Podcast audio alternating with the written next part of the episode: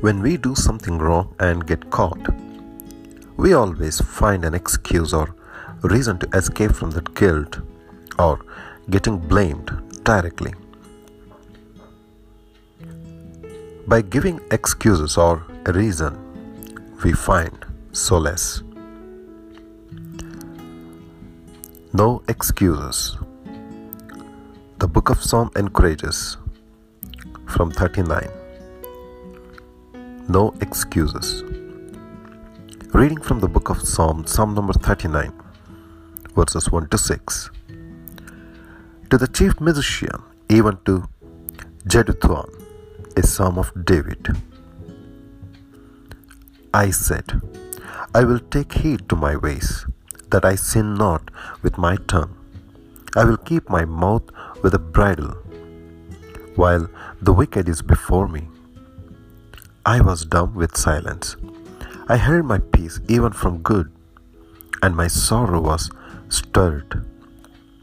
My heart was hot within me, while I was musing, the fire burned. Then spoke I with my tongue, Lord, make me to know mine end, and the measure of my days, what it is, that I may know how frail I am. Behold, thou hast made my days as an handbreadth, and mine age is as nothing before thee. Verily, every man at his best state is altogether vanity. Selah. Surely every man walketh in a vain show. Surely they are disquieted in vain. He heapeth up riches, and knoweth not who shall gather them. Here is a verse 2. I was mute with silence. I held my peace. Usually, David was singing a song or giving an order or rejoicing in the Lord, but now he is silent. Why? Because God had rebuked him from a sin he had committed, and he knew better than to argue with God. Sometimes when we sin, we want to argue. We make excuses instead of confessions. We give reasons for not escaping the temptation. But David didn't do that. He was silent. But as he meditated, something stirred within his heart. That's what we read in verses 3 to 5. My heart was hot within me while I was musing, the fire burned. Then spake I with my tongue, Lord, make me to my, know mine end, and the measure of my days, what it is, that I may know how frail I am.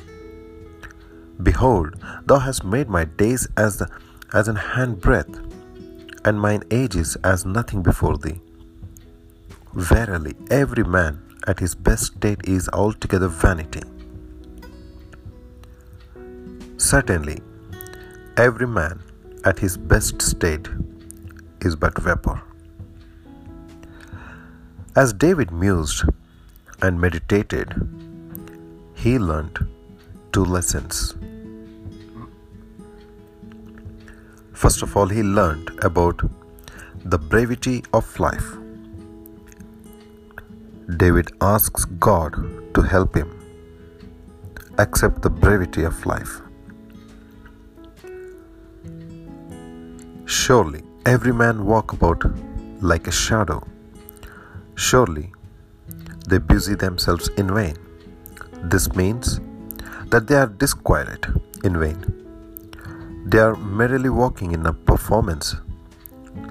David says, I don't know how long this performance is going to last. My life is a handbreadth. Life's brevity ought to warn us not to waste our lives sinning. And notice second thing what he learned. David learned about the frailty of man. In verse 4 he says, "Help me to know how frail I am." He is telling us it's not the length of life that counts, it's the depth of life. It's not important how strong we are in ourselves, but how strong we are in God. What counts is that we are investing our lives in eternal things. Don't argue with God. Don't come with excuse. Rather, come and say, Lord, make my life count. Yes, friends, life is short. So why we devote precious time to sin and its destructive power? Invest your life in the eternal things of God. Draw your daily strength from Him. When you sin, confess it right away and get back to investing your life for God's glory. No excuses. May God bless you.